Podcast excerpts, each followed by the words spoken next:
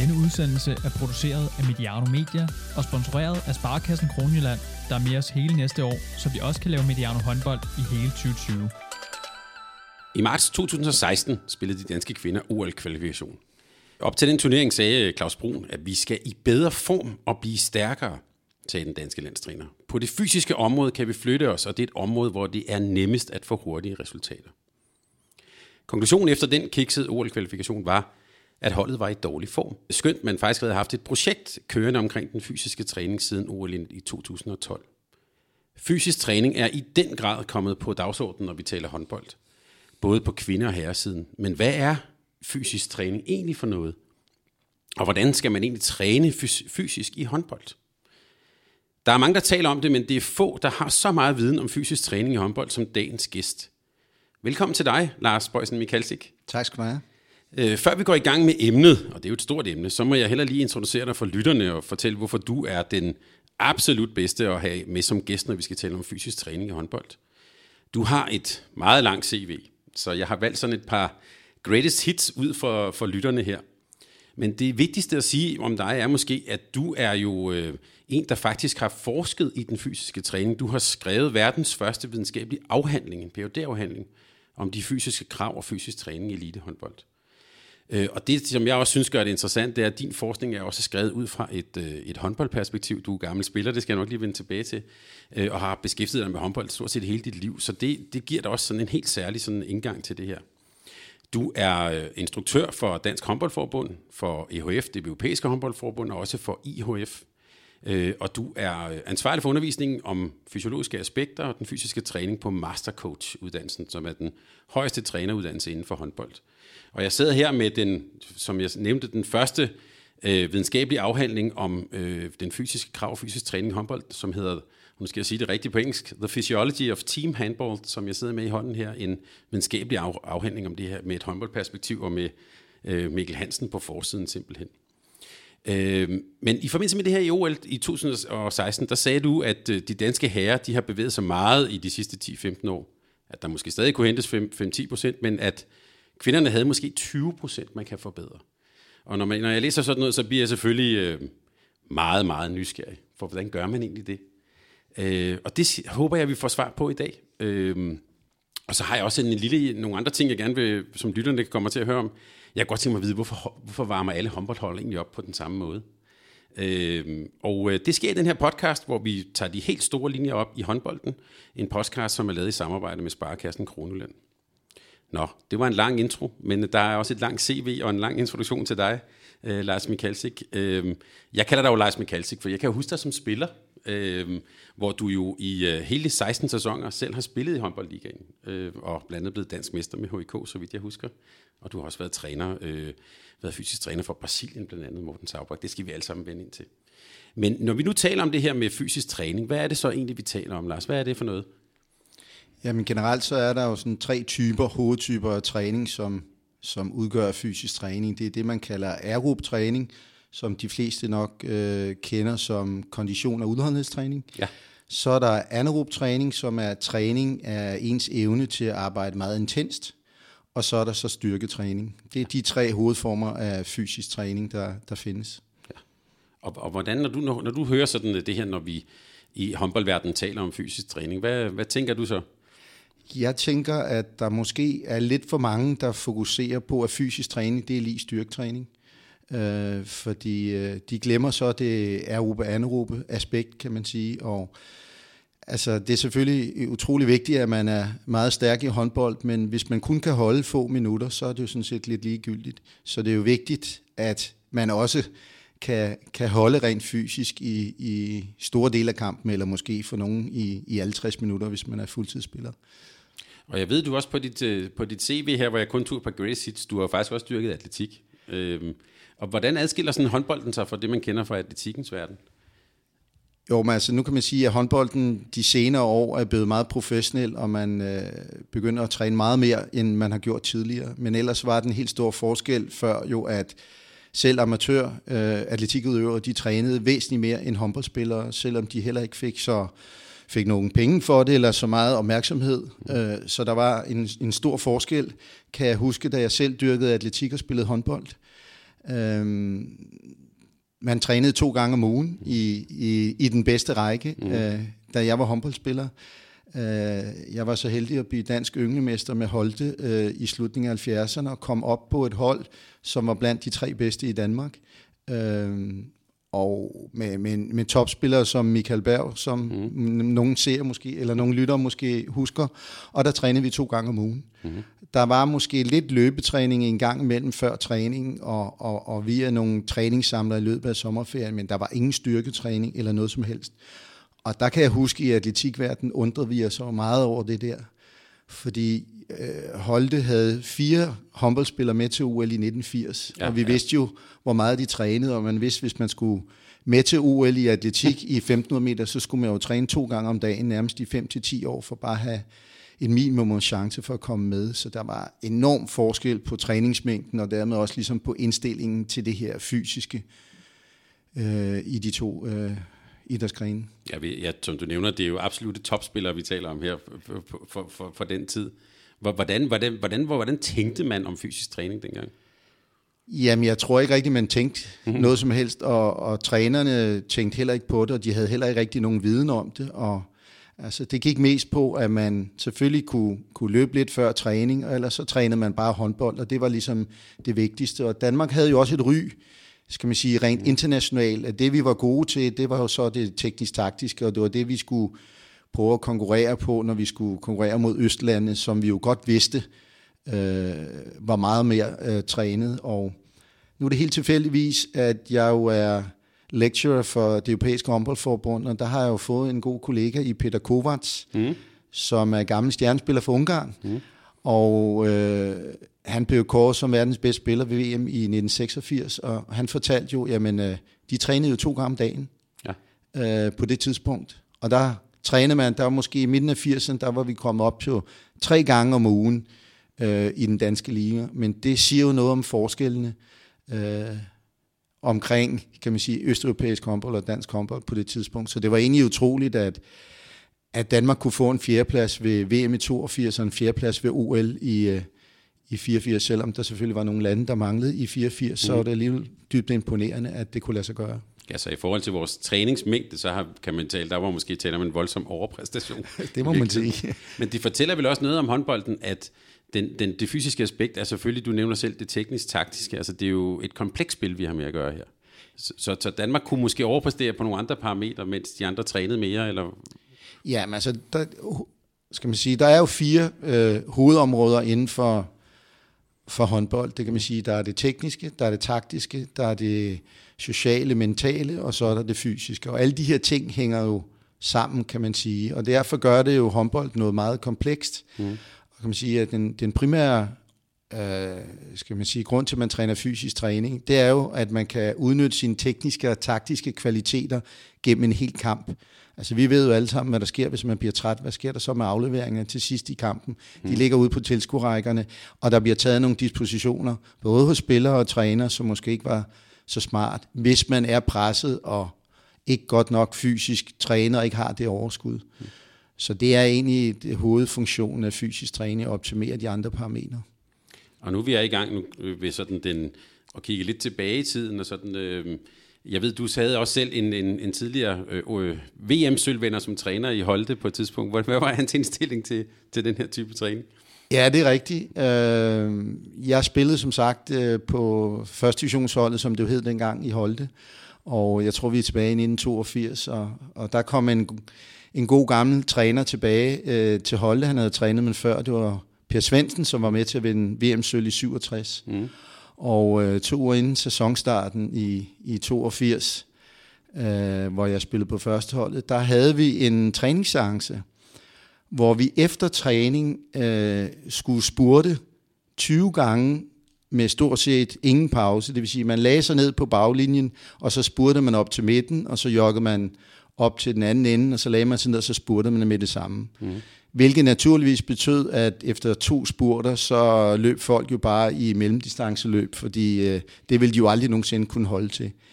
Vi ved jo i dag, hvis man skal træne hurtighedstræning, så skal man træne øh, 100% maksimal intensitet for at involvere nervesystemet 100%. Og man skal helst gøre det med bold. og i starten af træningen, hvor øh, musklerne er friske. Mm-hmm. Så man kan sige, det der havde jo intet, absolut intet med hurtighedstræning at gøre. Og jeg tillod mig så bare, fordi jeg var jo startet med at læse på universitetet, og efter træning og spørge Per Svendsen om, hvorfor vi gjorde det, om det ikke var mere hensigtsmæssigt at gøre det på en anden måde. Og jeg, jeg mindes ikke rigtigt, jeg tror ikke, han, han svarede på det, men en uge efter, så skulle førsteholdet udtaget, så der var jeg så ikke med. Mm. Så skulle første andenholdet udtaget, der var jeg så heller ikke med. Så jeg røg ned på tredjeholdet, som spillede i, i, i serie 50, og mm. det vil sige, jamen så var jeg færdig øh, for den sæson, og det var den primære årsag til, at jeg måtte forlade min barndomsklub Holte. Mm. Og det er det her så måske meget grotesk, men jeg har oplevet mange gange det her med fysisk træning gennem tiderne, at trænere kan reagere på to måder. Der er nogen med overskud, der, der måske heller ikke har så meget forstand på det, der siger, her har vi nogle eksperter, der kommer ind, det er jo enormt godt, de kan hjælpe mig, og så kan jeg fokusere mere på det teknisk-taktiske. Og så er der også nogle andre, der reagerer på den måde, af for søren, det her, det stiller jo den træning, jeg har lavet i et dårligt lys før, dem må vi prøve at holde, prøve at holde ude, og, så de ikke kommer for meget ind, fordi ellers så står jeg i et dårligt lys. Og dem er der desværre stadigvæk nogle af, men det bliver færre og færre. Mm. Så det, det, er, det er en reaktion, du måske har oplevet også på andre parametre, andre, eller andre i andre sammenhænge. Altså når du stiller spørgsmålstegn ved, hvorfor gør vi sådan og sådan og sådan. Det, det Bestemt. Jeg har jo også været fysisk træner i Superligaen, godt nok for, for 15 år siden, men der oplevede jeg det samme, det der med, med den der øh, holdning på, uha, øh, der, der har vi en ekspert, han må selv ikke komme ind og stille os i et dårligt lys, og så, så var samarbejdet ikke, som det skulle være. Hmm. Men, men hvis vi lige sådan, det fortsætter lidt, nu kan vi lige tage lidt det historiske ris der. Du sagde selv, at i 80'erne, der begyndte de så at træne tre gange om ugen. Øh, hvordan, hvordan, hvad skete der? Altså, hvordan var den udvikling i øvrigt? Begyndte der sådan at komme lidt mere fokus på det der? Ja, jeg kan huske, øh, så spillede jeg så i, i Vium i, i midten af 80'erne, og øh, øh, studerede også på idrætsstudiet, og havde også min viden for atletik og sådan noget. Og der havde vi jo øh, Michael Kær som assistenttræner, som er øh, professor Dr. Med, øh, mm. og leder af Institut for Sportsmedicin. Og vi havde jo så en kendskab til en baggrund, hvordan man også kunne lave noget, skal man sige, bevægelighedstræning og noget eksplosionstræning, og det startede vi faktisk lidt med øh, dernede i, i Vium, mm. øh, nu når vi nu trænede tre gange om ugen, og det var jo ret epokegørende der øh, på det tidspunkt, og, og der begyndte at komme lidt mere fokus på det fysiske, og øh, jeg kan huske senere, at, øh, at jeg spillede HK, og øh, både HK og et af storholdene på det tidspunkt med Morten Stig, Gladsaxe HG, vi trænede så selv inde i et øh, studie inde i København, der hedder Sweatshop, hvor vi lavede sådan noget styrketræning. Det var ikke hensigtsmæssigt, når man ser på det. Det var sådan noget hydraulisk styrketræning, og ikke noget med frivægte, men dog var der en, en idé om, at det ikke var nok at bare skal man sige, lave den egentlige håndboldtræning, men man også man bliver nødt til at træne lidt ud over, ligesom fordi at, at kravene bliver større og større. Så langsomt begyndte der sådan at være nogle tiltag til at, at, at træne lidt mere. Så kan man sige, at det var måske ikke den bedste form for træning, men det der var trods alt noget mere træning, fordi jeg kan huske, at vi blev også udsat for, at vi skulle være med i nogle aerobics-timer og sådan noget. Mm. Der kan man jo sige i dag, det havde ikke rigtig nogen effekt eller betydning. Det er jo lidt spild af tid, men, men de her store mennesker, de gjorde det jo alligevel. Ikke? Og, og øh, det var måske en start på vejen til, at øh, man begyndte at gøre lidt mere ved det fysisk i det hele taget. Og hvis vi lige går lidt ud af den, at, at den sådan vej, hvordan, hvordan er håndboldspiller sådan, øh, jeg har sagt motorik, jeg ved, der er jo øh, Mats Meidevi, øh, som vil mange sikkert kende, de her, sådan, alle de her madrasøvelser og sådan, øh, altså, jeg, jeg kan i hvert fald sige, at den min tid som spiller, det var ikke noget, jeg lige stødt på, og dem jeg spillede sammen med, altså deres motorik og en koldbøtte og sådan noget, det var, det var ikke super godt at se på. Hvordan, hvordan tænker du om håndboldspillere, sådan motoriske evner? Ah, det er jo meget forskelligt. Der er faktisk nogen, der er motorisk rigtig dygtige, og så er der nogen, der måske ikke er så dygtige. Og, og man kan jo sige, at spørgsmålet er jo, om mange af de her motoriske øvelser, om de direkte kan overføres til håndboldspillet, fordi vi ved jo for, for hver skal man sige, bevægelse, man har, der er kun et motorisk program til lige præcis den bevægelse. Så man kan måske godt stille spørgsmålstegn om, hvis man øh, trænede sin aerobics-evner om, mm. øh, om det havde nogen effekt på, øh, på håndboldbanen. Og der ser man jo selvom håndboldspillere, der jo så var øh, meget håbløse i aerobics-lokalet, men de var utrolig velkoordineret, når de skulle lave en finte mm. og forskellige andre ting. Så jeg tror, det er for simpelt at, at bare sige, fordi de ikke kunne de andre ting, så var de ikke velkoordineret, når de så skulle spille håndbold, hvilket jo var hovedformålet. Ja, ja. Øh, og, og, og nu øh, vi er oppe i det her, når I havde haft en, en hård træning i det her sweatshop der, hvad, hvad, var, det så, var det godt, når det var hårdt, eller hvordan talte I om det der? Ja, det var... Så ømme muskler og øh, ja, det, det i kroppen? altså, nu havde jeg måske en lidt anden indgangsvinkel til det, fordi det vidste vi jo meget om inden for atletik. Atletik er jo en meget fysisk idrætsgren, og der er en god opdragelse i atletikmiljøet omkring, at der er jo ikke mulighed at, at kun for de aller, allerbedste at have personlige træner, så man skal ligesom øh, lære sig selv op og forstå det, det fysisk træning og sådan noget. Så der er en god tradition for, at man har en vis viden om det der. Så det vidste jeg selvfølgelig også, også via min uddannelse selvfølgelig. Øh, men blandt mange, så var det jo det der, som det jo også er, hvis du går op til spændingteam i dag, at mm. når, når folk går ud, ja, det eneste de bare tænker på, de, de mener, at det, kvalitet det er lige med, at de nærmest kun kan kravle ud af lokalet. Ikke? Ja, og det ja. er jo fuldstændig misforstået. Ja. Hvad burde man så i stedet for at tænke på, når man gik ud af lokalet? Jo, men altså hver ting til sin tid. Altså hvis man for eksempel øh, skal træne aerob træning, øh, så skal man jo ikke træne til udmattelse eller meget intens, fordi så er vi oppe i det træningsområde, vi kalder anaerob træning, og det kan man måske træne på et andet tidspunkt. Mm. Så øh, at træne til total udmattelse, det er ikke lige kvalitet. Det er fuldstændig misforstået. Mm. Og det her med, øh, altså man kan sige, øh, hvis vi lige skal blive det historiske spor, så i 90'erne får øh, de danske herrer jo øh, en ny landstræner, Ulf Schäfer, som kommer med, med svenske, og så vidt jeg husker, så importerede han sådan noget vægtløfterudstyr fra Sverige til, ud til Brøndby. Øh, altså der kom jo meget fokus på det her med, nu skal vi løfte vægt, ikke? Ja, altså jeg ved godt, at i hvert fald alle landsholdsspillere, de siger, at det da Ulf Schäfer blev landstræner der i midten af 90'erne, så øh, var man jo i Sverige noget længere fremme mm. øh, med hensyn til fysisk træning, og så indførte han i hvert fald på nationalt niveau, mm. at nu skulle spillerne altså træne styrketræning. Der havde jo været en tiltag lidt ude i klubberne. Jeg kan også huske, at vi havde nogle tiltag ude i HK i starten af 90'erne, hvor, hvor vi gjorde noget. Men det er i hvert fald ham, der får æren. Om det er rigtigt, det ved jeg så ikke, men der skete i hvert fald noget. Mm. Og øh, jeg tror godt, man kan sige, at øh, det tog selvfølgelig nogle år at få implementeret det, for vi ved jo alle sammen, i 90'erne præsterede det danske herrelandshold jo ikke så godt. Nej, nej. Men det begyndte der sådan i nullerne, mm. og jeg er helt sikker på, at på det tidspunkt, så oplevede også mentalt, øh, de danske landsholdsspillere, at nu var det ikke sådan, at vi var underlegne, når vi mødte østeuropæerne rent fysisk, hvilket vi jo altid har været. Mm. Nu kunne vi faktisk hamle op med dem. Vi var blevet lige så store og stærke og lige så veltrænede. Så på det parameter havde vi flyttet så enormt meget. Og når vi så stadigvæk havde bevaret det teknisk-taktiske. Så, øh, så var vi pludselig nogen, der ville spille med om medaljerne. Og jeg tror, at var det ikke den første medalje, var det under Torben Winter i 2003, tror jeg. Ja, to i Sverige. Ja, I to ja, i præcis. Sverige, ja. ja. Ja, og han havde jo så også en generation af lidt yngre spillere, der måske var, var vokset op med det her som en naturlig del af det at være håndboldspiller på, øh, på, på topplan. Ja, jamen lige præcis, det var det. Det var den der årgang 78-79 med Michael Knudsen og Lars ja. Krog og alle de der... Øh, øh, det var dem, der... De havde jo allerede fået det ind med, med Skea som, som yndling og ungdomslandsholdsspillere, og så kom til til til udtryk til der i, i, i starten af nullerne. Og nu nævnte du de her, om man så må sige, fire komponenter i håndboldspillet. Det er jo sjovt, synes jeg, en sjov pointe, du har, at det fysiske faktisk også måske spiller over i det mentale, det her med, at man ikke føler, man er underlegen, eller mindre end de andre, eller har færre kilo på kroppen. At, at det også har en mental effekt, det har du måske haft for dem. Ja, men det er der helt, det er der ingen tvivl om. Altså, sådan, sådan vil det være, når man, når man føler sig velforberedt og veltrænet, kan man sige, så er der ingen tvivl om, at man også føler, at mentalt, at man kan præstere bedre og er klar til at, til at slå modstanderen. Og hvis vi nu kigger på, øh, hvad er det egentlig for nogle sådan, fysiske parametre, der skal til for at løfte sig i håndbold? Altså, hvad, hvad er det, man skal kunne for at blive en dygtig håndboldspiller, hvis vi bare kigger på det fysiske?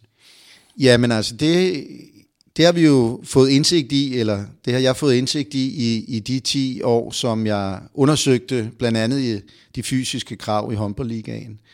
Og øh, det vi kan konstatere er jo, at, at spillerne er blevet større, mm. og de vejer mere, og, men de har også øget muskelmasse, så det er ikke noget med det fedt, der er kommet til.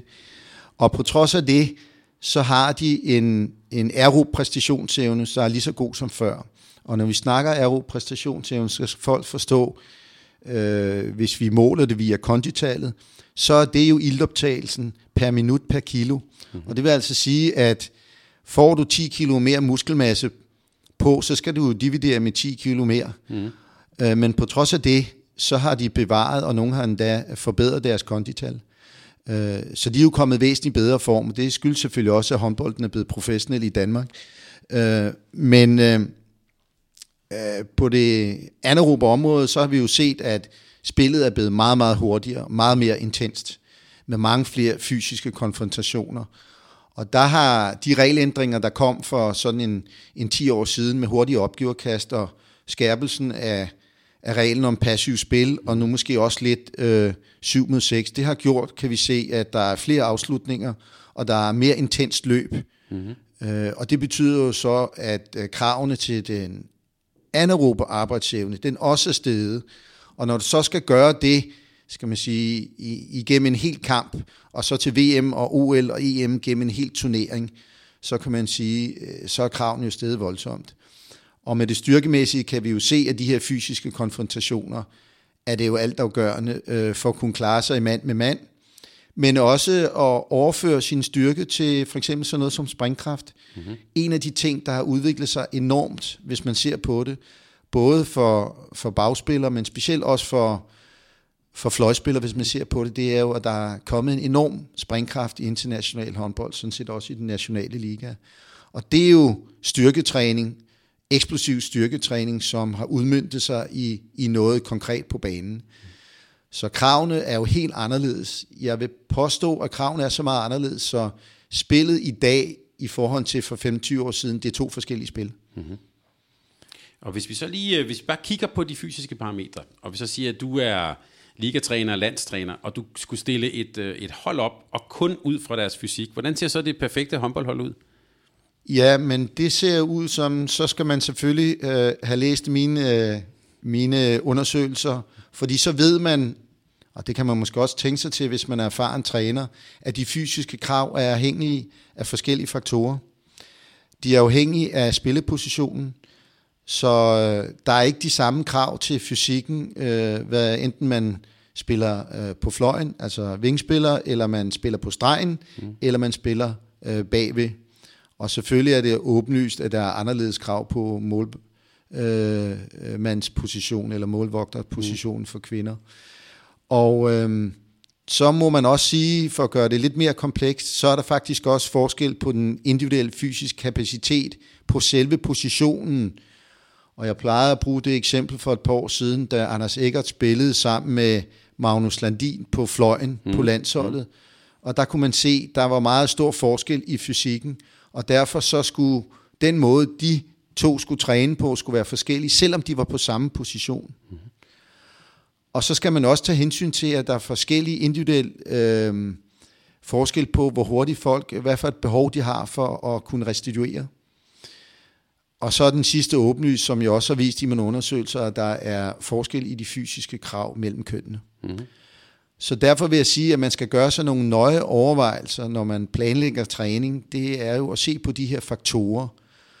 Og den helt store take-home message, som jeg siger, når jeg er ude og holde foredrag, det er jo, at håndbold er et holdspil, mm. men træningen skal være mere individuel, end mm. den har været tidligere.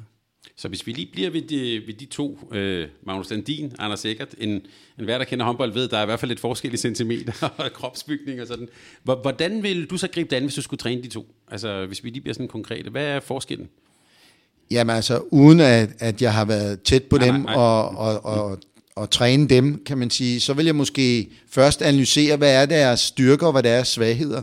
Så kan man jo altid som træner øh, vurdere, skal jeg gøre dem til bedre til, til det, der er deres styrker, eller skal jeg træne deres svagheder, kan man sige. Mm. Ikke? Øhm, Anders Eggert bliver nok ikke en, der vil blive sådan en fløjspiller, der går mand mod mand og får en masse gennembrud øh, mm. via hans fysik, fordi der vil være mange af dem, han skal kæmpe mod på fløjen, de vil være væsentligt højere end ham. Mm. Så han skal måske øh, fokusere meget på at øge sin springkraft. Mm øh, og sin hurtighed i kontrarerne, fordi han skal stå i hjørnet. Og øh, øh, og øh, øh, være hurtig i kontrarne. Mm. Hvorimod Magnus Landin, sådan som mm, jeg lige tænker det nu, når jeg har det, ved jeg jo, han så også træ, han dækker op på, på bakpladsen. Mm. Og det vil sige, at øh, han skal fokusere relativt mere på styrketræning i forhold til, til Anders Sikkert, fordi han får brug for øh, masser af fysisk styrke, når han skal møde nogle utrolig store øh, modstandere på den bakposition, når han dækker der i forsvaret. Hvilket jo er en af hans spidskompetencer, så han måske øh, får ekstra meget spilletid på det danske landshold, fordi at man ikke behøver at skifte ham ud, fordi han jo kan dække på den bak, nu når en lille playmaker som, som Morten Olsen måske skal dække fløj, eller Mikkel Hansen skal have en, en pause, men vi vil gerne have ham med i, i, i anden bølgen, så dækker han måske fløj, og så kan Magnus Landin jo dække den bak. Ja. Og det vil sige, så bliver han jo nødt til at have noget mere muskelmasse, Ja. Og det, skal, det vil jeg umiddelbart sige, der er ingen grund til, at Anders Sikkert starter på det, fordi den, han vi kan aldrig nå op på en muskelmasse, hvor det giver nogen effekt, mm. øh, kan man sige. Han skal mere satse på de eksplosive ting, og ikke muskelmasse. Så det kunne være et eksempel. Men vil du, altså vi har også set en tendens til, at øh, spillerne bliver både højere og større og sådan. Vil, vil, det, vil det også være noget, du vil som træner gå efter? Altså, vi, at det er nem, der er jo nogen, der siger, at det er nemmere at få en høj mand til at spille håndbold, end at få en dygtig hommer til at spille til at blive 1000 cm højere. Om der er ingen tvivl om, altså, øh, det er jo helt enormt, hvor, hvor meget større spillerne er blevet. Altså, i, i de sidste 15 år er de jo, det er måske 10 cm i gennemsnit, og 10-15 kilo muskelmasse for herrene, og det er jo meget i gennemsnit, kan man sige, ikke? Og, og på et tidspunkt, der må jeg også indrømme, at jeg frygtede lidt, at vi øh, om nogle år vil, vil stå med et hold, hvor alle var 205 eller derover. Mm. Øh, heldigvis, så er der jo kommet den her regel om hurtig opgiverkast. Mm. Øh, skærpelsen af det her med passiv spil, 7 mod 6 og så videre. Og øh, vi har også set, at man skal lade være med at takle en, hvis han er i kontraløb, fordi mm. så er der to minutter at straffe med det samme. Og det betyder, at hvis man analyserer kampene, så er der faktisk rigtig, rigtig mange mål at hente på øh, kontra eller hurtigere anden bølge, hvor mindre spillere faktisk får en enorm betydning for kampens resultat. Og jeg vil sige heldigvis for det. Mm. Så øh, vi går lidt mod den der tendens, der var på et tidspunkt, hvor alle bare skulle være store. Og nu vil jeg synes, uden at jeg har tal på det, hvis man ser, sikkert også nu til til EM for herrer, at der er faktisk en del hold, der specielt har nogle playmakers, som ikke er specielt store. Og når vi ikke snakker specielt store, så er det jo så 1,85 eller sådan noget, den 1,88 i forhold til nogle stregspillere på to meter. Ikke? Mm. Øhm, og det synes jeg er en god tendens, at for ellers så vil jeg sige, så kunne det blive lidt for stationært og lidt for meget fysik.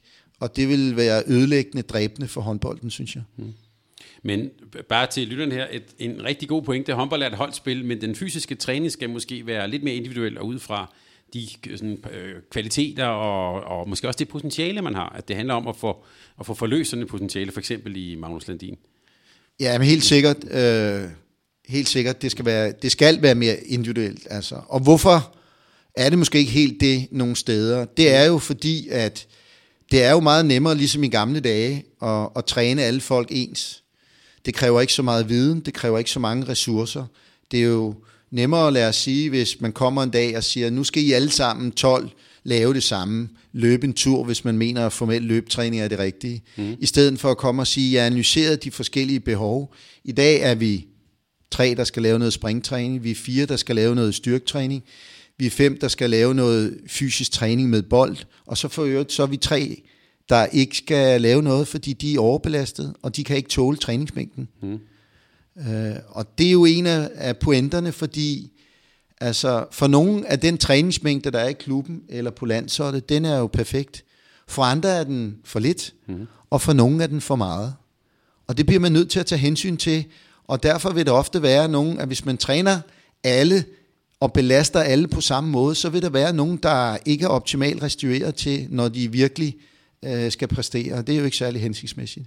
Og så er det gode spørgsmål, hvordan pokker finder man ud af, hvad der er det rette niveau? Hvis jeg har står her med en trup på, på 12, 14, 16 spillere, det, altså kan, en, øh, kan, man, kan man det som håndboldtræner finde ud af? Altså, du skal det i dag, og du skal det i dag. Hvordan finder man ud af det?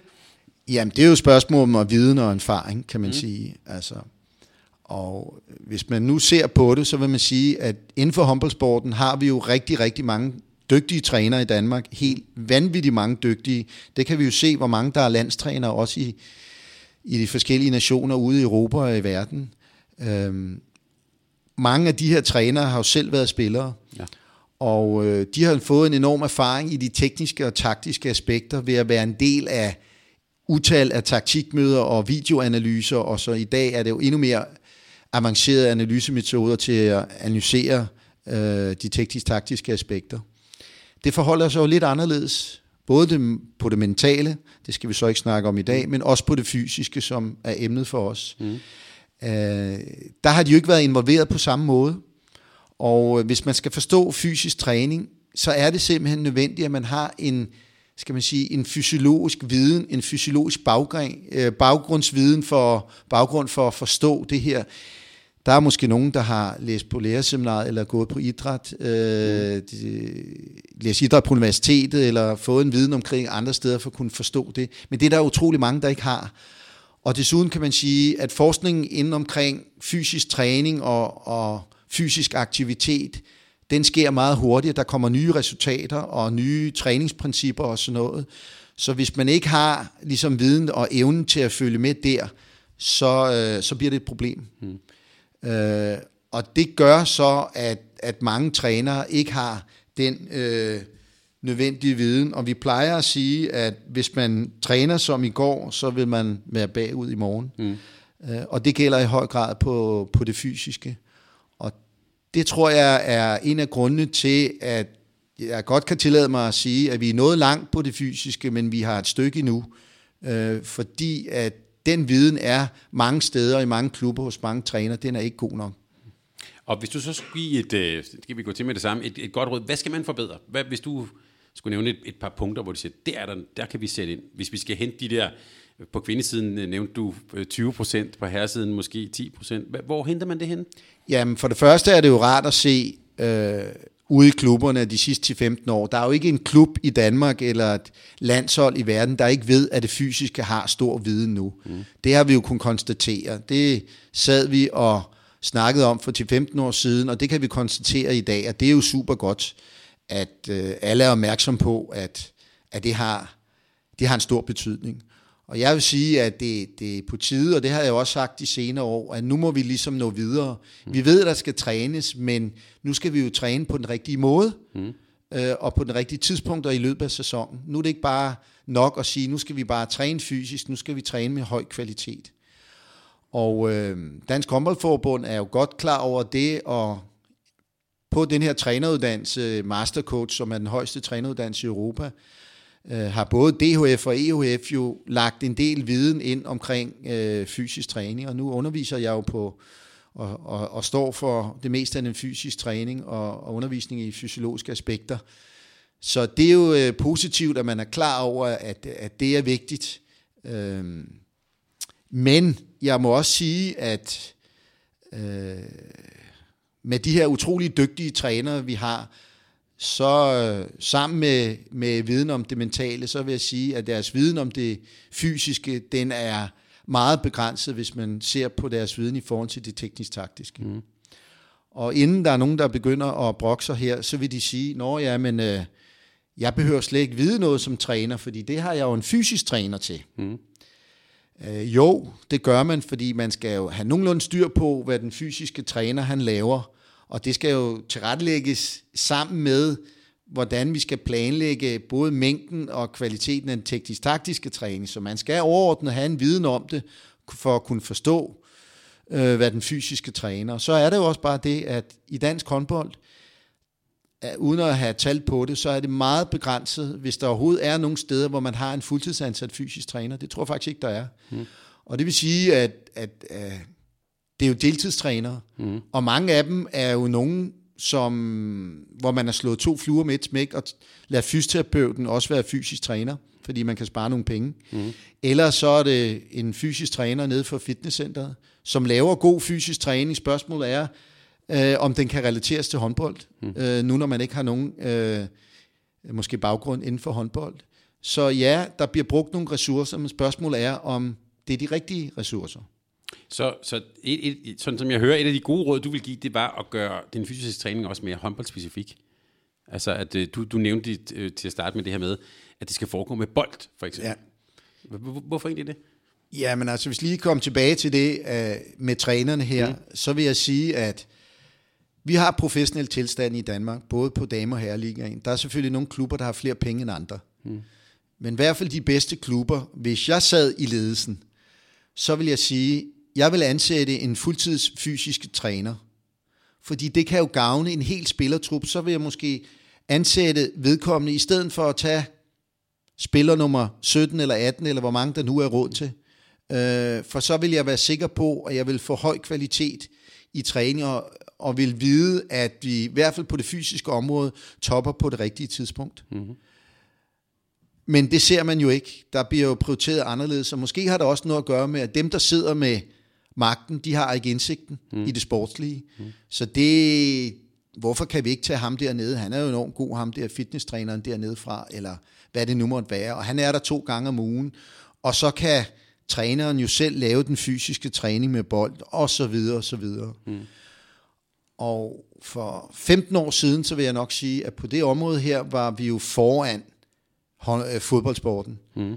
Og det er vi ikke i dag. Mm. Hvis man ser i den danske Superliga, så har mange af, af klubberne, om ikke alle, så øh, fuldtidsfysiske træner. Og mange af dem har faktisk, øh, jeg har i hvert fald tjekket, nogle af dem har, har hovedfag fra idrætsstudiet mm. på universitetet. Mm.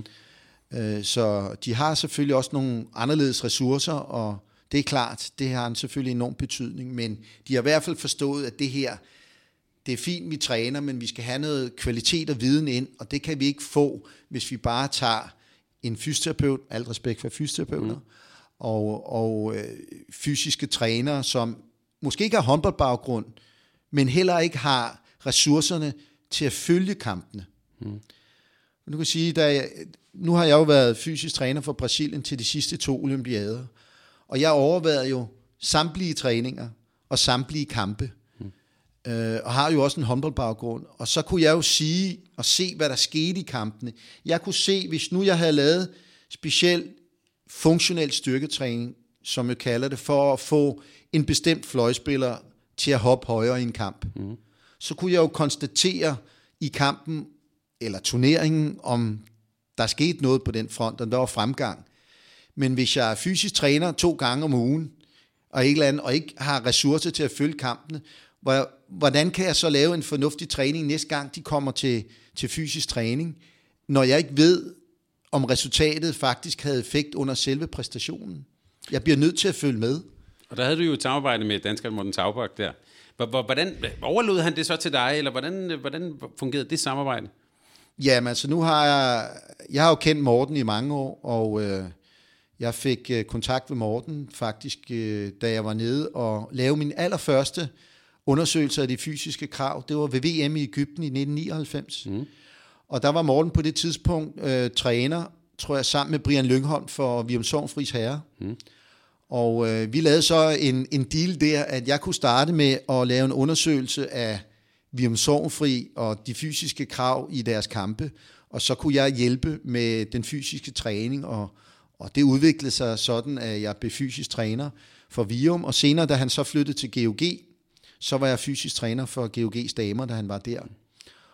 Og han kontaktede mig så, vi har holdt så kontakt med lige, han kontaktede mig så før OL i, i London, mm. nu når han havde fået etableret det brasilianske landshold, om jeg ville være fysisk træner for dem.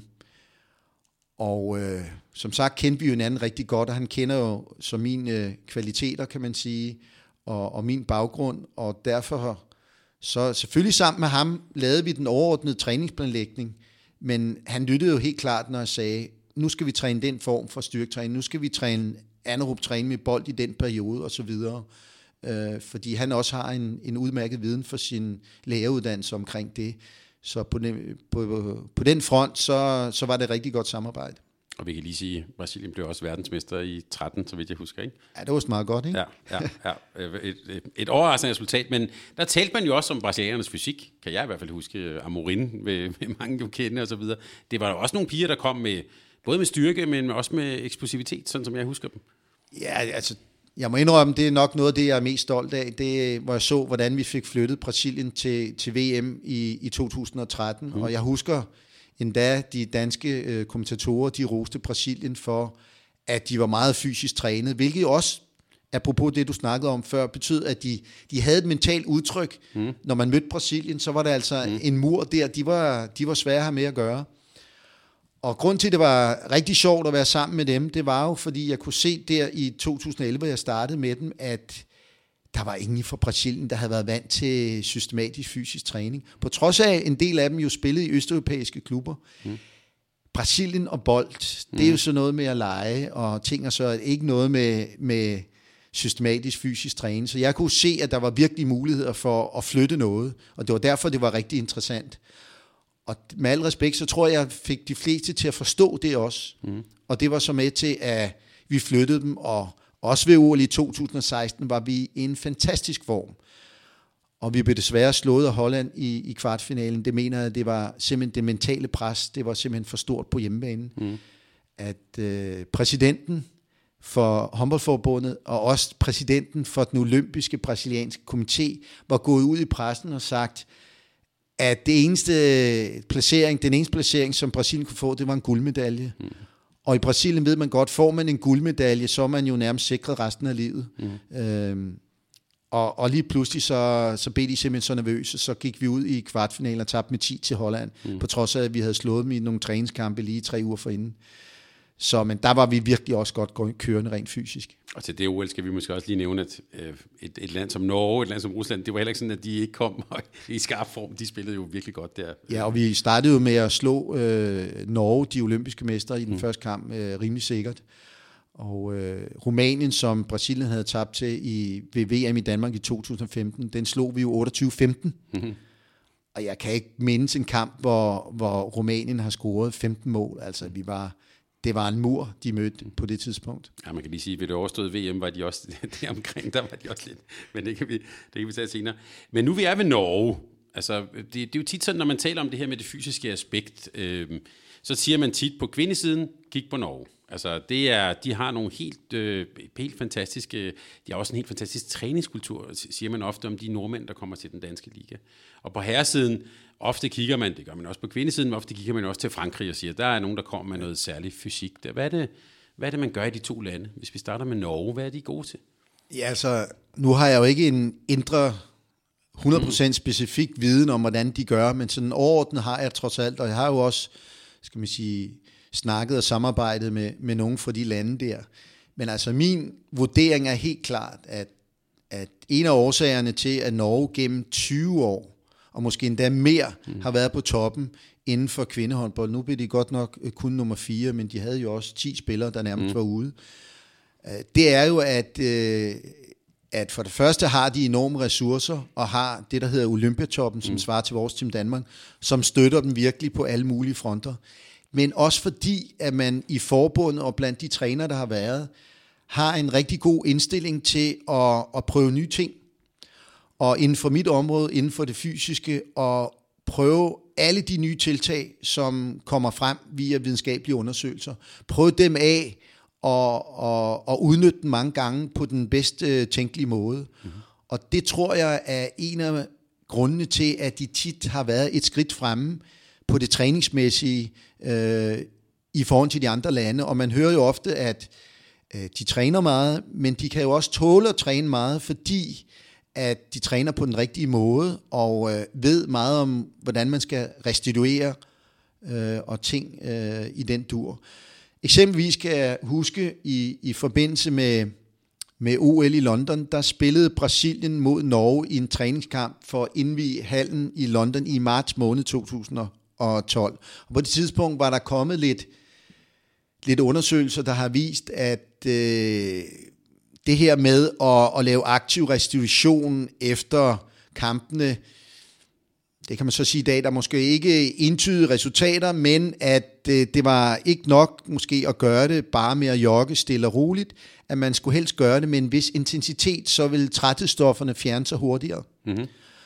Altså det der med, at man, man ser i halen folk, de løber af. Ja, Ja. De løber af. Aktiv ja. restitution, som mm. vi kalder det. Ikke? Det er jo ikke nedvarmning, fordi kroppen øh, mister jo ikke temperatur, fordi man man laver restitution, og det bliver kroppen bliver ved med at have, have temperatur, så at kalde det nedvarmning, det er jo fuldstændig hen i vejret. Men øh, der kunne man bare se, at de prøvede det af. Man skal helst øh, arbejde med en intensitet svarende til 50% af, af peak power, eller øh, øh, derover. Og det prøvede de så af, kunne jeg se, i, i den træningsturnering. Bagefter, man kunne se, at, at øh, der var andre hold i den turnering, der tænkte, hvorfor løber de så hurtigt efter kampen? Mm. Jamen det gør det vidste jeg jo selvfølgelig, fordi de prøver det her koncept af. Mm. Det prøvede vi jo også. Øh, I Brasilien, det var så lidt sværere for spillerne i Brasilien til at flytte sig allerede på det tidspunkt. Der havde jo kun været der nogle få måneder. Mm. Øh, bare det at få dem til at løbe af bagefter, det var en stor ting. Ikke? Mm. Øh, men det er bare et typisk eksempel på Norge. Og øh, det er jo det samme eksempel med det her med opvarmning. Sig lidt om det. altså, jeg, jeg kan bare lige sige til lytterne her, jeg, jeg, jeg talte med Lars om det inden, og min oplevelse, jeg har altid holdt af at komme ud i hallerne ud og se en kamp, landskamp eller ligekamp, og så se, hvordan holdene varmer op. Det jeg synes var sjovt. Altså i gamle dage, at se Kasper Witt varme op, var jo hele entrébilletten værd. øhm, men, men jeg synes, jeg, det er bare min subjektiv, jeg synes, når jeg ser det, alle holdene laver det samme, og de, hvis der er to ligahold på hver sin side af banen, de laver det næsten synkront. Altså, øh, nu skal vi skyde, nu skal vi, altså det er helt det samme, de laver. Eller hvad? Jamen, for det første kan man sige, som man altid skal gøre med alt træning, sige, hvorfor gør vi det her? Hvorfor mm. varmer vi op? Ja. Det er selvfølgelig for at forbedre præstationsevnen og for at forhindre skader. Og en del af det at forbedre præstationsevnen, der ligger effekten i at øge temperaturen i muskulaturen. Så meget går jo ud på at øge temperaturen i muskulaturen, fordi man kan blandt andet se, at, at øh, øh, evnen til at sprinte, den er afhængig af muskeltemperaturen. Mm-hmm. Mm. Derfor vil du også se, at i, i atletik, der bliver jo ikke sat nogen verdensrekorder på 100 meter, hvis det er dårligt vejr eller sådan noget. Der skal være en vis temperatur, mm. øh, før de kan præstere, når vi er nede på de så små ting, mm. øh, der afgør, om, om man lige løber 9,58 eller 9,61. Ja. Øh, og der må jeg bare undre mig, at øh, jeg sagde det her allerede for 5-10 år siden. Jeg var ude i en, kan huske en artikel, hvor jeg blev interviewet til Spillerforeningens Blad i 2015, hvor jeg kom med et godt eksempel for VM i 2015 i Danmark. Mm. Og det er jo præcis det samme, der sker nu. Og der kan vi bruge Norge som et fantastisk eksempel. Hvis du går ud nu her til det her VM, der lige er blevet spillet, når du ser Norge komme ind på banen og varme op, og når de står til præsentationen, og de 10 minutter, der desværre går for der er præsentation og mm. nationale medier, står de alle sammen i fuld træningstakt. Alle de andre hold, der er så nogle spillere, der har træningstrøje på, men bortset fra måske målmændene, mm. så står alle spillerne jo øh, med kun korte shorts. Mm. Og det betyder jo, at de selvfølgelig mister en del af den varme, som de har fået via opvarmningen øh, som jo har været en del af ideen ved at varme op, mm. kan man sige. Ikke? Så du varmer op, får muskeltemperaturen, og så tager du... Så og så står du, der igen. i 10 minutter, kan man ja. sige. Ikke? Ja, en øh, kold hal. Det og det. en kold hal. Og for øvrigt, så kan du sige også med det danske landshold og i ligaen, mm. øh, så kan du se, at de fleste spillere, de varmer jo op i, i kort shorts, og nogen har endda ingen, ikke engang trøje på. Mm. Og så kan man sige, ja, de kan jo stadig få en opvarmningseffekt, det er klart, men så skal de jo bare lave endnu mere. Mm lager endnu mere op, og de får svære ved at holde den temperatur, kan man sige. Hvorfor så ikke bare varme op og lave om på den her mærkelige tradition, som der er i håndbold? Det er jo ikke raketvidenskab, det her. Mm. Det drejer sig simpelthen bare om at vende spillerne til at varme op i fuld træningsdragt. Mm. Prøv at gå ud og se et VM i atletik. Du vil ikke se en eneste, selvom det, det er varmt eller sådan noget, atletikudøver, der ikke varmer op i fuld træningsdragt. Og når længdespringeren har sprunget sit forsøg, så går der tre sekunder, så har de træningsdragten på igen. Mm. Fordi de er udmærket godt klar over, at det er utrolig vigtigt, at musklerne er meget varme for at kunne præstere godt.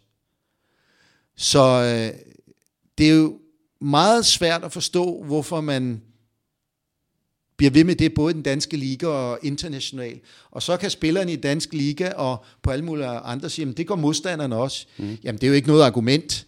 Men jeg kan så sige, at øh, Norge gør det ikke, og Brasilien gjorde det heller ikke til OL i 2016. Mm. Øh, nu gør det så i desværre igen. Øh, jeg er heller ikke involveret mere. Mm. Men det er bare et eksempel på, hvordan Norge selvfølgelig gør Norge ikke det. Fordi det har de selvfølgelig undersøgt. Og det er jo klart, så derfor er min teori, at Norge laver nogle, så kan man sige, nå, men betyder det noget for præstationsevnen? Men det var det, det var måske også det med at løbe af, og så er det en lang række andre små ting, og når du bygger det op, så får det så til sidst en stor effekt på præstationsevnen, således at du sjældent ser Norge altså stille op med et hold, der har et bundniveau, der er ekstremt mm. lavt. Nu skal jeg selvfølgelig passe på, nu har de lavet den dårligste præstation i 23 år med at mm. tabe to kampe i, træk i slutspillet, men ellers du ser jo aldrig Norge, som er fuldstændig væk. Ikke? Og min teori er også, at du fysisk godt trænet, så får du ikke de der udsving, som du ser mange hold, også i den danske liga, mm. i år. Mm. Også for mænd, hvor du ser, at pludselig spiller de helt fantastisk, og, og kort efter, så spiller de øh, som position. Mm. Hvorfor den her store forskel? Jamen det tror jeg helt klart, at bundniveauet er lavt, når du ikke er fysisk godt nok forberedt og trænet. Men nu sagde du, at man tit siger om nordmænd, at de kan træne, de både træner godt, men også at de træner meget. Altså det er også det, man hører med, øh, med, med, med de norske spillere, der kommer for eksempel til Herning Ika, sådan noget. Der, historien i hvert fald ud af til, det er, hold da op, de kan træne meget, og det, det er sådan, øh, altså, det er sådan rene pragteksemplar og sådan noget. Er det, har det også noget med kultur at gøre, eller hvor, kommer det fra? Jamen, det er kultur, træningskultur, og det er jo en, en god cirkel og en ond cirkel, fordi træner du meget, så, bliver du også, så forbedrer du også din restitutionsevne. Mm. Så kan du jo træne eller spille kamp hurtigere, og ligesom er du blevet vant til det, så kommer du ind i en træningskultur, hvor du kan tåle at træne meget, også få en stor effekt af det. Det er jo ikke noget, du lige kan ændre fra den ene dag til den anden. Du skal jo langsomt, med langsom progression, ændre den kultur, fordi gjorde du det sådan fra den ene dag til den anden, så vil folk jo blive overbelastet og skadet. Mm. Og øh, apropos øh, Claus Brun og det danske mm. damelandshold, øh, det var jo så en af de ting, som jeg synes, at, at Claus har fuldstændig ret i, som mange har været efter ham. Mm. Det er det her omkring det fysiske aspekt. Nu skal jeg lige sige, at øh, der er mange, der udtaler sig om forskellige klubhold og nationalhold, skråsikkert med stor viden, synes de selv. Og jeg vil sige, at der foregår så mange ting omkring et hold, så medmindre man er inden for den cirkel omkring holdet, så kan man jo ikke vide, hvad sygdom og skader og intern uro gør. Så kan man ikke udtale sig skråsigter om, hvorfor det er gået, som det er gået. Det kan man altså ikke, så det har jeg heller ikke lyst til at gøre. Og det er der jo mange, der gør. Det er okay, det er orden, man kan, over, man kan udtale sig om noget overordnet, som jeg kan se nu i medierne, at der, der er nogen, der gør om mm. øh, danskerne præst, øh, præstation i, i, i Tokyo, eller Japan. Mm. Men øh, jeg var faktisk øh, i forbindelse med OL-kvalifikation i 2016 for damer i Aarhus, der havde jeg fået et job af den tidligere sportschef Ulrik Vilbæk. Mm at jeg havde fået et samarbejde med et engelsk firma, som via nogle kameraer kunne øh, analysere spillernes aktivitetsmønster. Og vi analyserede så og lavede en rapport om, om, om spillernes præstationer og aktivitetsmønster i de kampe, hvor, som desværre endte med, at, at Danmark øh, missede OL-kvalen i 2016. Og jeg vil nærmest sige også næsten for at kunne se udefra, visse spillere, så kunne vi jo konstatere, at der var nogle spillere, hvor man kan sige, de var simpelthen ikke åbenlyst i den fysiske form, som man burde være, hvis man skulle deltage i et olympiske, øh, olympiske lege.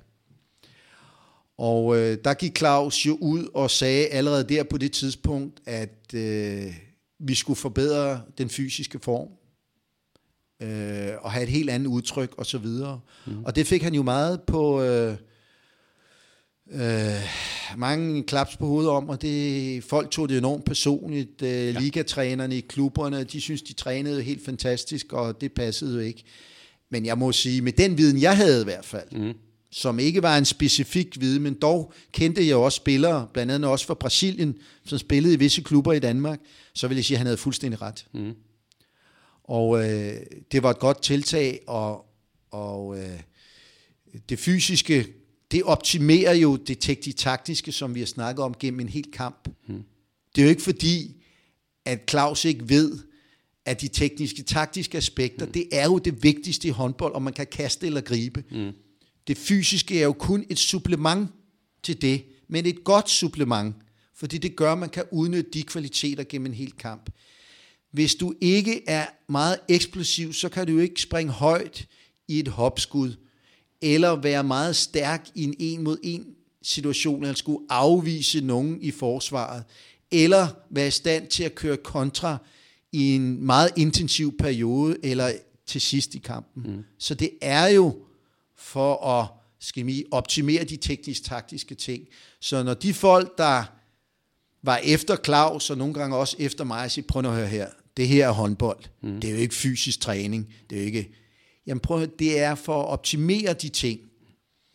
Og når det fysiske kun skal udgøre en meget lille del af træningstiden, lad os sige 30 procent eller et eller andet, mm. så er det jo vigtigt, at vi kun træner det, som vi har brug for. Og da jeg blev trænet i 80'erne og 90'erne, jamen, så løb vi lidt, og så kastede vi lidt med nogle vægte, og så håbede vi, at det var det bedste, alle på holdet. Mm. Men i dag skal vi være kommet videre. Vi skal lave individualiseret træning, relateret til spillepositionen, relateret til den individuelle fysiske kapacitet og den individuelle fysiske behov for restitution og til kønnet, for kun, lige præcis kun træne det, som den enkelte spiller har brug for, og ikke noget som helst andet. Og så optimerer vi det andet. Og det er der, vi ikke er helt op på bibet endnu. Hvis du sagde, at du sådan åbenlyst kunne se, at de ikke var i form, så, så tænker jeg, hvad, hvad, hvordan kan man se det? Ja, nu be, det bliver jo svært at sige. Mm. Det kan man jo se på, øh, hvordan spillerne bevæger sig, og man mm. kan sådan også se det på, på deres øh, kropssammensætning. Mm og så videre. Man kan jo specielt se det på også til slutningen i kampen, og specielt i slutningen af turneringer, mm. at, at man kan sige, intensiteten gik ikke kun lidt ned, den gik meget ned. Ja, ja. Altså virkelig åbenlyst ned. Ja. Så øh, det, det var, var meget synligt, hvis du som mig trods alt havde en vis erfaring i at vurdere øh, det fysiske aspekt, når du ser en håndboldkamp, og så det kunne vi så dokumentere med vores tal også. Mm. Og det synes jeg, Claus gjorde øh, meget fint, selvom han fik på puklen øh, af det her, og uden at være inde omkring det danske damelandshold, øh, så vil jeg sige, at, at øh, sådan umiddelbart, så vil jeg også tro, at, øh, at kan man sige, det aspekt er blevet væsentligt forbedret, siden han satte de inten, øh, det initiativ i gang for ja. snart fire år siden. Det er i hvert fald også, hvad de har kan man sige, kommunikeret ud af til, at det er et sted, de virkelig har rykket sig. Ja. Øhm, jeg ved også, at du har været øh, nede og besøge øh, det franske håndboldforbund, som har bygget sådan et, øh, et helt håndboldpalads nærmest der i, i Paris. Hvordan, hvordan, hvad gør franskmændene på det her område? Ja, men det var ikke, fordi jeg var nede og besøge men vi havde et modul i okay, ja. uh, det europæiske håndboldsforbunds mastercoach-uddannelse for elitetræner rundt omkring i Europa. Og uh, det modul uh, var i løbet af den uge, hvor de afgørende kampe var til EM for damer i december 2018. Og det er rigtigt, det fandt så sted i Maison du Handball, mm. som er et helt fantastisk nybygget øh, øh, kompleks, der er bygget i, i udkanten af Paris.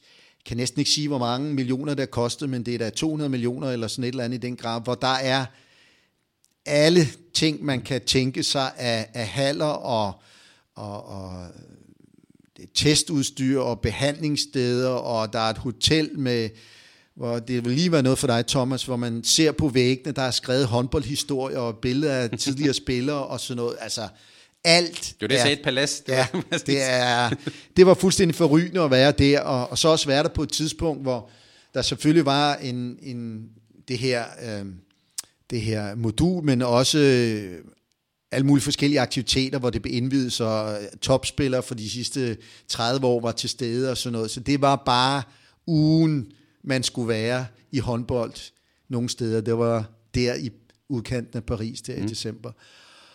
Og der må man bare sige, at det er jo imponerende, at Danmark sådan set kan matche Frankrig inden for kvinde- og herrehåndbold.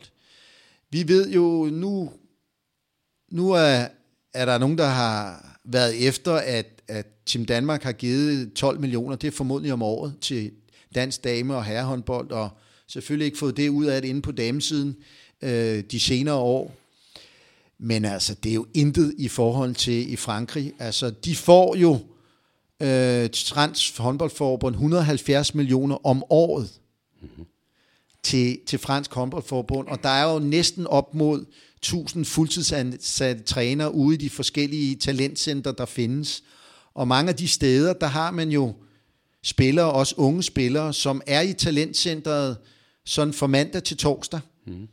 Og så kommer de tilbage øh, og spiller for klubben i weekenden. Mm. Men de bliver jo så trænet fra mandag til torsdag, øh, meget kvalificeret af mange gange fuldtidsansatte trænere, mm-hmm. som er veluddannede på alle fronter. Øh, og det er jo klart, det med Frankrig også med et stort land, og det rekrutteringsgrundlag, øh, som de har, så er det jo klart, at de skal fremelske nogle fantastiske spillere. Mm. Og, og det er jo unikt system, som de har med nogle unikke ressourcer og sådan noget. Så det, det er jo ikke noget, som vi på nogen tidspunkt kan komme til at konkurrere mod. Men gør de noget anderledes på det fysiske? Altså, er det mere intenst, eller er nogle andre ting, de laver? Eller? Lige præcis er, vil jeg jo sige, at sådan jeg øh, fornemmer det, så er Frankrig meget lukket omkring, hvad de gør på det fysiske mm. område mm. i forhold til Norge. Mm. Øh, ja, der har været nogle trænere som på nogle trænerkurser, som har vist lidt, men sådan decideret at fortælle, hvad vi gør sådan generelt, også i træningscenteren, det har jeg ikke rigtig set nogen steder. Nej. Det bliver holdt sådan lidt, øh, lidt hemmeligt, hvad mm. man skal sige. Og der er jo også et yderligere aspekt, det bliver man nødt til at, at se i øjnene, at øh, et genetisk aspekt, mm. fordi mange øh, spillere øh, for Frankrig øh, er jo øh, spillere af anden etnisk herkomst, eller hvad man siger. Mm. Øh, ja, du skal passe på, det er jo Ja, jeg skal virkelig passe på, så du må sige det, Thomas. Du må sige det. Man kan, vi kan bare sige, at Frankrig har jo været en kolonimagt, så fortsæt du bare. Ja, og der kan man jo bare se, at hos de spillere, de har jo en utrolig fysik. Og fysik, der mener springkraft, øh, eksplosivitet, mm. muskelstyrke. Altså se på Luc Abalo ude mm. på fløjen for eksempel. Øh, se på Mr. Air France, mm. som nu ikke længere spiller. Mm. Øh, Daniel Narcis. Ja. ja. Altså det, det er jo noget, som jeg ikke tror, at vi kan træne os helt op til i dansk håndboldforbund. Der er nogle genetiske faktorer, der spiller ind der. Øh, og, og, og det ser vi jo også, at der kommer flere og flere at, at, med den baggrund ind i international håndbold. Og de har en utrolig fysik, det er der ingen tvivl om. Så jeg vil tro, at, at, at det bliver lidt som især i fodbold. Hvis man ser international fodbold, også på klubplan, så ser man jo øh, flere og flere øh, spillere fra eksotiske lande og fra Afrika og, og ting og sager med en utrolig øh, fysik. Men her gælder vel også det, du var tilbage til at sige, jamen her, her har vi så nogle spillere, der kommer med, øh, ja, med nogle fysiske forudsætninger, så gælder det vel som fysisk træner at få dem til at blomstre op. Altså hvis man i forvejen er eksplosiv, så skal vi gøre noget mere af det. Hvis man har en springkraft som narcissist, så skal vi gøre noget mere af det. At det vil sådan også sådan, gætter på, de tænker. Ja, altså igen, det der, det snakkede vi jo også om tidligere, man mm. kan jo se på det på to måneder. Enten kan vi sige, at vi skal forbedre deres spidskompetencer mm. endnu mere, eller så skal vi forbedre det, de ikke er så gode til. Mm. Det kommer an på, hvad for en filosofi man nu har. Men jeg synes lige på det uh, punkt, de to spillere vi nu, Daniel Narcis og, og Lykke Abelot, der har de jo i hvert fald gjort det, at deres spidskompetencer er jo helt utrolige. Ikke? Mm. Uh, så det vil jeg tro, og mange gange er den, den vej, man går. Og hvis vi tænker på sådan en som, som vores gode ven øh, Karabatic, som jo er blevet kåret mange gange som den bedste spiller i verden. Når du ser ham, hvis vi bare kigger på det, på det fysiske, fysiologiske. Han har været med siden han var 19 år, ja. øh, spillet Champions League finale, scoret 11 mål osv. Ja. Altså, mange omtaler jo ham som et fysisk pragteksemplar. Hvad, hvad, vil du også skrive under på det? Ja, altså det er på en anden måde, vil jeg sige. Han mm. har, sådan som jeg umiddelbart ser det, uden nogensinde har været i, i nærheden af ham, så har han ikke den der genetiske øh, disposition for nogle helt ekstrem springhøjde eller eksplosivitet og sådan noget, men han er jo sådan mere en, et stykke granit, kan man sige, øh, man slår sig på, og som kan blive ved, og som bare rejser sig, mm. øh, efter at han har været inde i en fysisk konfrontation. Jeg tror trods alt også, at, at sådan jeg fornemmer, at for nogle år siden kom selv ham mm. til et punkt, hvor han kunne mærke, at øh, nu var der begyndt at komme skader, og nu var nu var belastningen ved at være for stor, mm. og det var nok øh, baggrund for, at han øh, blandt andet skiftede til Barcelona. Mm. hvor han jo vidste, at han kunne sidde over, og det var fuldstændig næsten ligegyldigt, at han var med i, i hvert fald en del af kampene, fordi at de er jo så suveræne. Mm. Øh, jeg tror, det var helt med vilje, at han ikke spiller i Bundesligaen mere, ja. øh, fordi det kunne han simpelthen ikke klare. Øh, men hvordan han har trænet, og hvad han får det kan, jeg ikke, det kan jeg ikke sige, men, men jeg ved bare, sådan fra hvad folk siger, at, at han bliver også træt på et tidspunkt. Mm.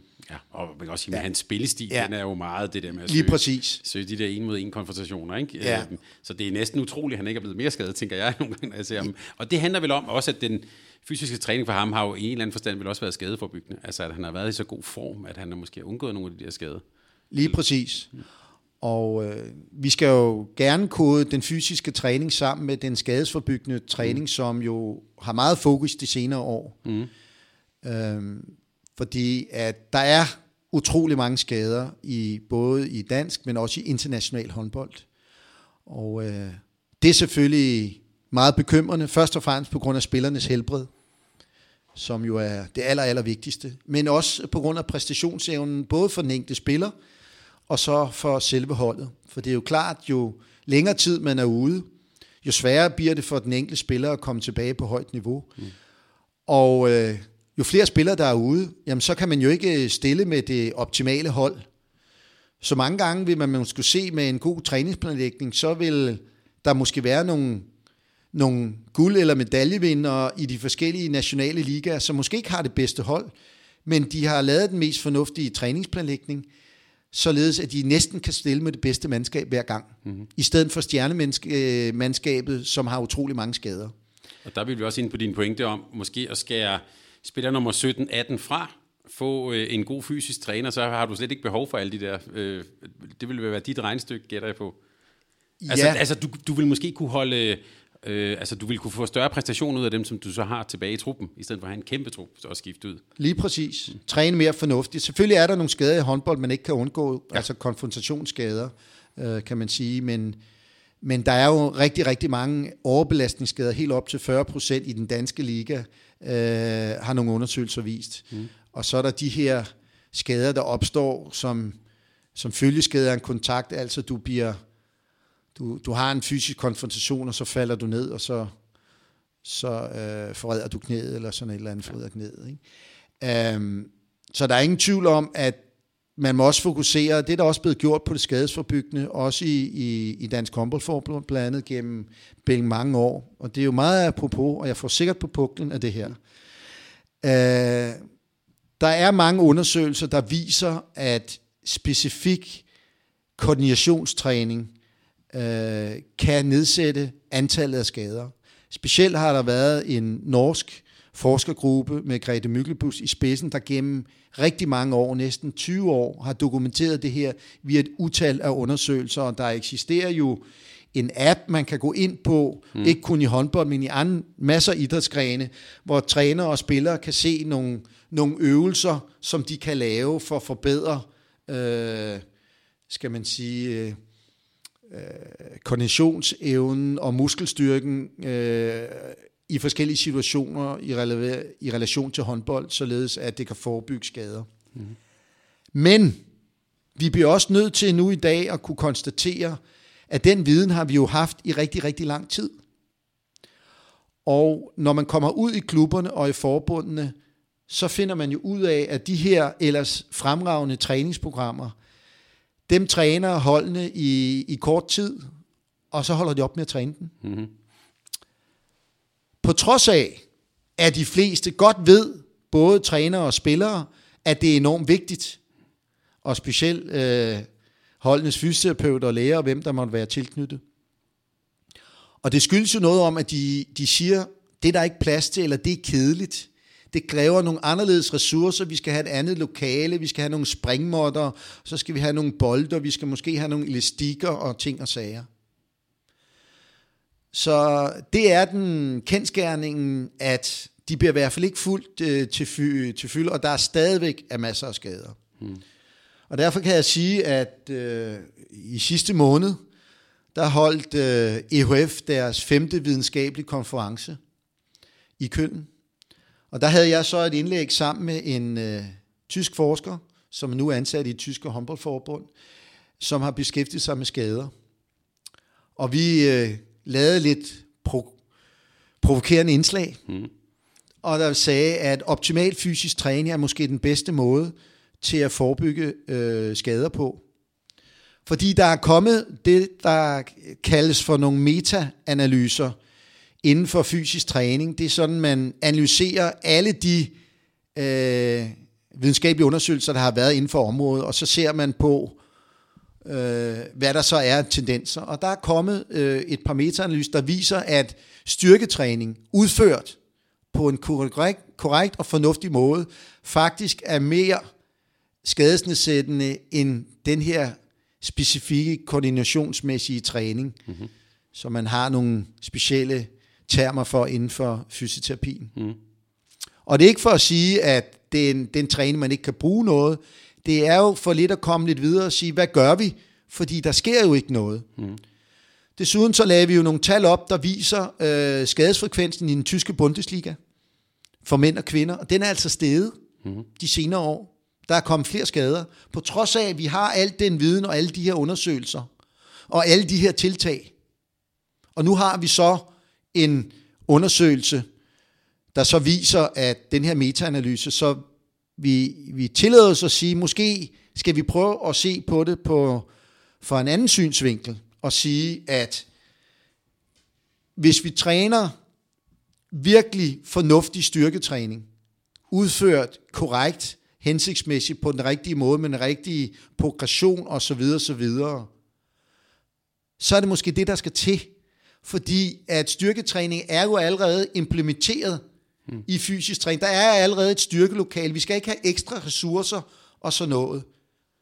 En af grundene til, at de her træningsprogrammer måske ikke bliver fuldt, det er, at der skal ekstra ressourcer, og, og, og, og trænerne og spillerne får at vide, I skal lave de 12 øvelser i den her rækkefølge, fordi det viser vores undersøgelser. Det er alle 12. Hvis I kun laver de 11 eller en anden retning øh, rækkefølge, mm. så kan vi ikke garantere for det her rigtigt. Det er sådan meget strict. Mm. Og, og, og styrketræning er allerede implementeret, fordi det skal bruges også til at øge præstationsevnen. Ja, ja. Og derfor var vores provokerende mm.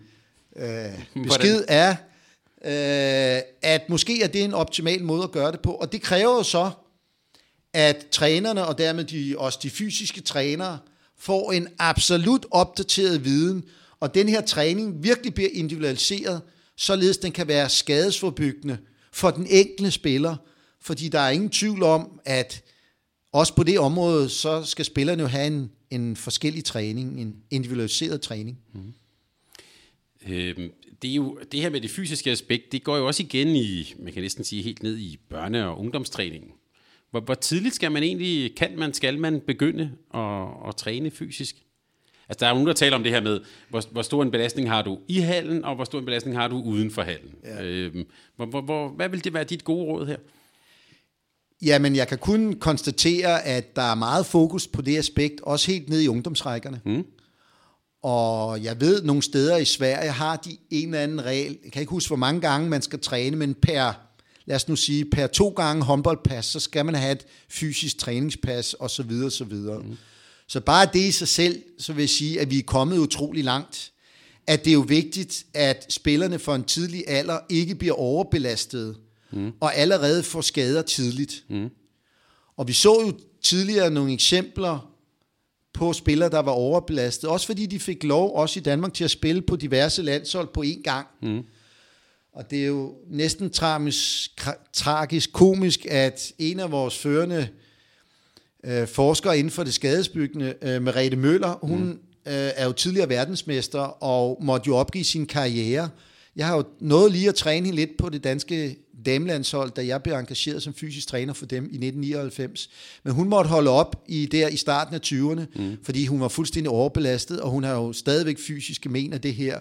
Hun spillede jo både på diverse ungdomslandshold og så på landsholdet. Jeg kan lige sige til lytterne, der ligger, øh, hvis man går lidt tilbage i Mediano Håndbolds arkiv, er der faktisk et godt afsnit med hende, og jeg har det altid sådan, når jeg ser hende, man, man bliver en lille smule øh, trist om hjertet, fordi hun ja. var jo en fantastisk håndboldspiller. Lige øh, præcis. Og det er jo endnu mere trist at vide i dag, at hun fortæller mig, at øh, der er masser af ting, hun ikke kan. Hun kan jo ikke bare gå ud og løbe en tur, ligesom os andre. Mm. Så det har haft øh, meget alvorlige konsekvenser for hende. Og alle de her forskere siger også, også læger, at får man en korsbåndsskade som 17-årig eller 18-årig, mm. så bliver det aldrig 100% godt. Mm. Så jo tidligere man får det, jo værre er det faktisk, øh, at det her sker. Så det er selvfølgelig utrolig vigtigt, at vi undgår de her situationer og træner fornuftigt. Men hvis man er 13-14 år, skal man så... Øh skal man så lave styrke, løbetræning? Hvad, hvad vil du foreslå? Uh, du er ude på noget her, hvor man virkelig kan dumme sig. uh, det er jo derfor, du er i studiet. alle vil måske tro, at jeg vil sige, de skal selvfølgelig træne fysisk træning for de 8 år gamle, som man jo gør i nogle fodboldklubber ja, ja. og sådan noget. Ja, ja. Jeg mener, det er fuldstændig forkert, mm. fordi der kommer et andet aspekt ind her. Det er talentrekruttering. Mm. Altså det, det drejer sig om først og fremmest, at vi skal jo have nogen, der synes, det er sjovt nogle børn, der synes, det er sjovt at spille håndbold, og blive ved med at spille håndbold, til de kommer op til en alder, øh, hvor det begynder at blive meget seriøst. Mm. Hvis vi begynder at lægge en meget, måske lidt, lidt, lidt kedelig øh, træning, hvert fald en anderledes træning, end det, de egentlig er startet for at spille håndbold for, så risikerer vi, at vi får et enormt frafald. Mm-hmm. Øh, så jeg synes, man skal passe meget på, med at lave decideret fysisk træning for tidligt. Til gengæld kan man jo godt ligesom øh, inkorporere noget af den fysisk træning i, i selve håndboldtræning, det jeg kalder fysisk træning med bold, mm. uden at de egentlig opdager det. Ja. Der kan man godt lægge noget, noget med, med, med, at man laver jo noget springtræning ved at lave forskellige øvelser, man laver noget lidt intens spil en gang imellem, og man... Øh, laver måske også noget aerob-træning indirekte, uden de faktisk opdager det lidt, så de, de bliver altså, og, og det her med at lave sjove, ø, anderledes øvelser, hvor man også øh, træner koordination og sådan, det burde også kunne lade sig gøre. Mm. Så jeg er mere til, at når man er barn og skal blive ved med at være så skal man fokusere først og fremmest på det koordinationsmæssige aspekt mm. i håndboldtræningen. Det er det, man skal teknisk, taktisk, koordinationsmæssigt. Det her med systematisk, decideret aerob, mm. anaerob og styrketræning, det skal komme lidt senere. Og hvornår er lidt senere? Hvornår... Ja, nu bliver det jo, altså det er meget farligt det her. Uh, ja, men jeg synes i hvert fald helt sikkert ikke, at det behøver at gøres systematisk, inden man bliver 15. Det er i hvert fald 100% sikkert. Mm. Og måske kan vi også endda vente lidt Omvendt vil jeg sige, at der er ikke noget, der tyder, dyrker man eksempelvis styrketræning for en tidlig alder, mm. på en ordentlig måde, med en langsom start og en langsom progression, så er det ikke farligt, og det gik jo myter på før i tiden, men, men der er jo langt større belastning i en takling, end der er i en squatøvelse mm. for en juniorspiller, kan man sige. Så det er jo ikke farligt, med mindre at det ikke bliver udført superviseret. Mm kan man sige. Og problemet er jo, at så begynder mange 15-årige at, at gå selv ned i styrkerummet, og pludselig har de lavet squat med 100 kilo på ryggen, mm. og laver den forkerte teknik, og så har de en, en rygskade, som de vil have resten af deres karriere. Mm. Så det er ikke et spørgsmål, ligesom alt muligt andet. Man kan svare sådan helt entydigt på, mm. men jeg vil sige, koordinationstræning, leg med bolden, teknisk taktisk er utrolig vigtigt for at bevare folk i håndboldsporten. Det, det altafgørende. Og jeg tror, jeg læste, at, at Claus Hansen, som jo tidligere var talentchef i Dansk Håndboldforbund, som nu er assistenttræner for Skjern, også havde lavet nogle, skal man sige, undersøgelser i hvert fald, mm. Om at de spillere, som var de bedste på ja. U16, tror jeg, det er ikke dem, der er de bedste i... Øh, øh, altså når de bliver ældre. Mm. Så vi skal også værne om dem, der er de næstbedste, som måske ikke er de bedste på det tidspunkt, fordi de heller ikke er fysisk udviklet i forhold til de andre. Der er jo også et aspekt, det skal man jo også tage hensyn til, ja. øh, med hensyn til, til, hvordan de er udviklet. Det er et meget sjovt spørgsmål, du siger, og det bliver selvfølgelig stillet i alle idrætsgrene. Mm. Og jeg læste tilfældigvis på Facebook forleden, mm. at det spørgsmål havde Victor Axelsen fået. Og nu havde han så brug for at lige forklare, fordi uh, han har jo så været verdensmester, og der var en del, der ligesom havde insinueret, at han havde nok trænet helt vildt intenst, sikkert eller kineser, fra en meget tidlig alder, og, og hvor meget styrketræning, og øh, hvor meget, øh, og hvad spiste du, og dit og datten, det har du gjort fra meget tidlig alder. Og han kunne så sige, at han startede der i, i Odense håndbold, og han var aldrig nogensinde blevet presset af sine forældre. Og han elskede bare at komme der, og hver gang der var en bane, bane ledig, så skulle han ind og spille sammen med sine venner, og så skulle de på ture, hvor de overnattede sammen i, i, i forskellige øh, klasselokaler, og hele det der. Og han havde bare spillet, fordi han syntes, det var sjovt, og det var det, der drev ham. Så han havde hverken i en tidlig alder spist på en speciel måde, spillet med en speciel kescher, mm. eller trænet speciel fysisk træning ud af det. Aldrig. Mm. Og det svarer jo lidt på det spørgsmål, øh, du kommer med, om man skal gøre det. Og det ser man, synes jeg, i mange øh, fodboldklubber, hvor de skriver kontrakt med, med en spiller på 12 år, mm. og så bliver vedkommende sikkert kørt igennem alle mulige fysiske test og fysisk træning og alt sådan noget. Jeg mener, det er fuldstændig misforstået. Ja. Vi har faktisk også nogle undersøgelser i elitefodbold, der viser, at nogen, og der, nu siger jeg jo ikke, at man ikke på en fornuftig måde kan supplere det her i en tidlig alder. Men nogle spillere, tidligere elitespillere, som bare spillede fodbold indtil de B18, og endte med at blive rigtig gode spillere. Det var først der, de startede med at lave en decideret fysisk træning, kan man sige, og det, så det kan lade sig gøre.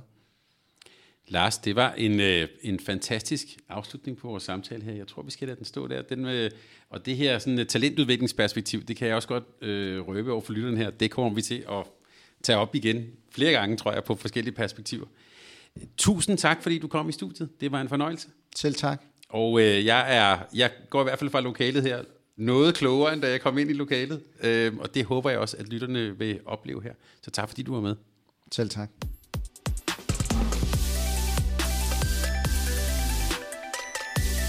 Denne udsendelse er produceret af Mediano Media og sponsoreret af Sparkassen Kronjylland, der er med os hele næste år, så vi også kan lave Mediano håndbold i hele 2020.